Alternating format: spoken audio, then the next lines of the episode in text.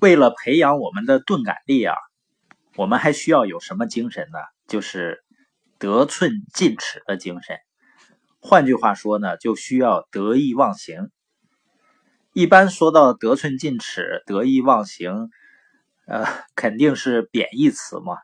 人们会想到呢，贪得无厌。其实呢，很多时候这种精神却能从一个人的内心深处。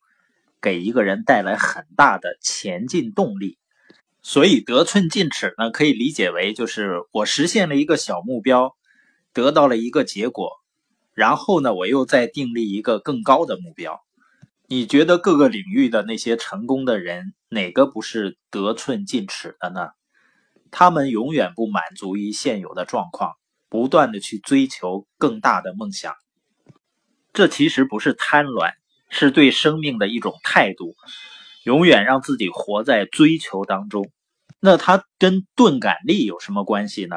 实际上，很多领域的成功者呢，他都不是一开始就才华出众、自信无比的，因为他愿意努力，所以取得了一点进步，取得了一点成绩。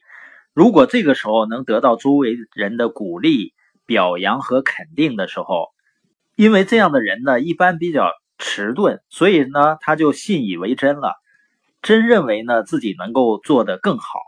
正是由于这种钝感力呢，使他相信自己能够得寸进尺，能够再进一步，所以会不断的去更加努力。那往往呢，我们需要一个领路人，就是能够给我们称赞、鼓励，然后使我们成为。可以得寸进尺的人，实际上大家都知道啊，小孩子非常单纯，是得寸进尺的典型。所以没有比利用孩子这种习性更好的方法了。因为孩子呢，当你夸奖他的时候，他一高兴就会变得更加努力。由于努力呢，他就会变得更加成长，更加出色。因为表现出色呢，又会受到赞扬，孩子就更加努力。双方的默契配合呢，孩子就会不断的进步。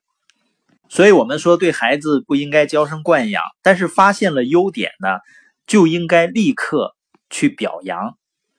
相反呢，不管多么优秀的孩子，包括大人，如果每天都生活在“你根本不行”“你真是个傻瓜”一类的批评中，长此以往，就会真的变成一个没用的傻瓜似的人。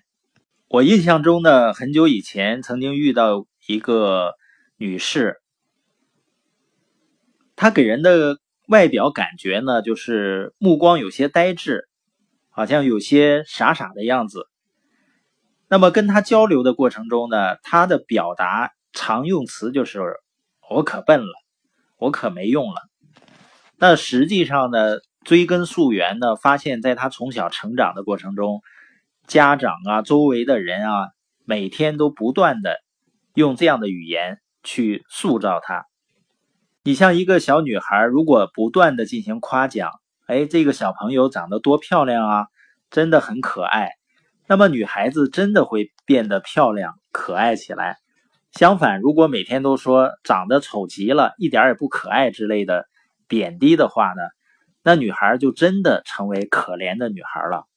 所以语言是非常重要的，一句话呢，可能救活一个人，也可能杀死一个人。对于人的才能也是这样的，一个人能否成功呢？不只取决于才能的有无，而在于究竟能把人的才能发掘和引导出来多少。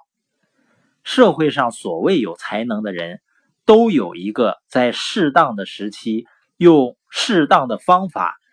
把他的才能发掘、引导出来的人，相反呢，人们口中那些没有才能的人，大多呢只是由于他潜在的才能没有在适当的时候被发掘和引导起来。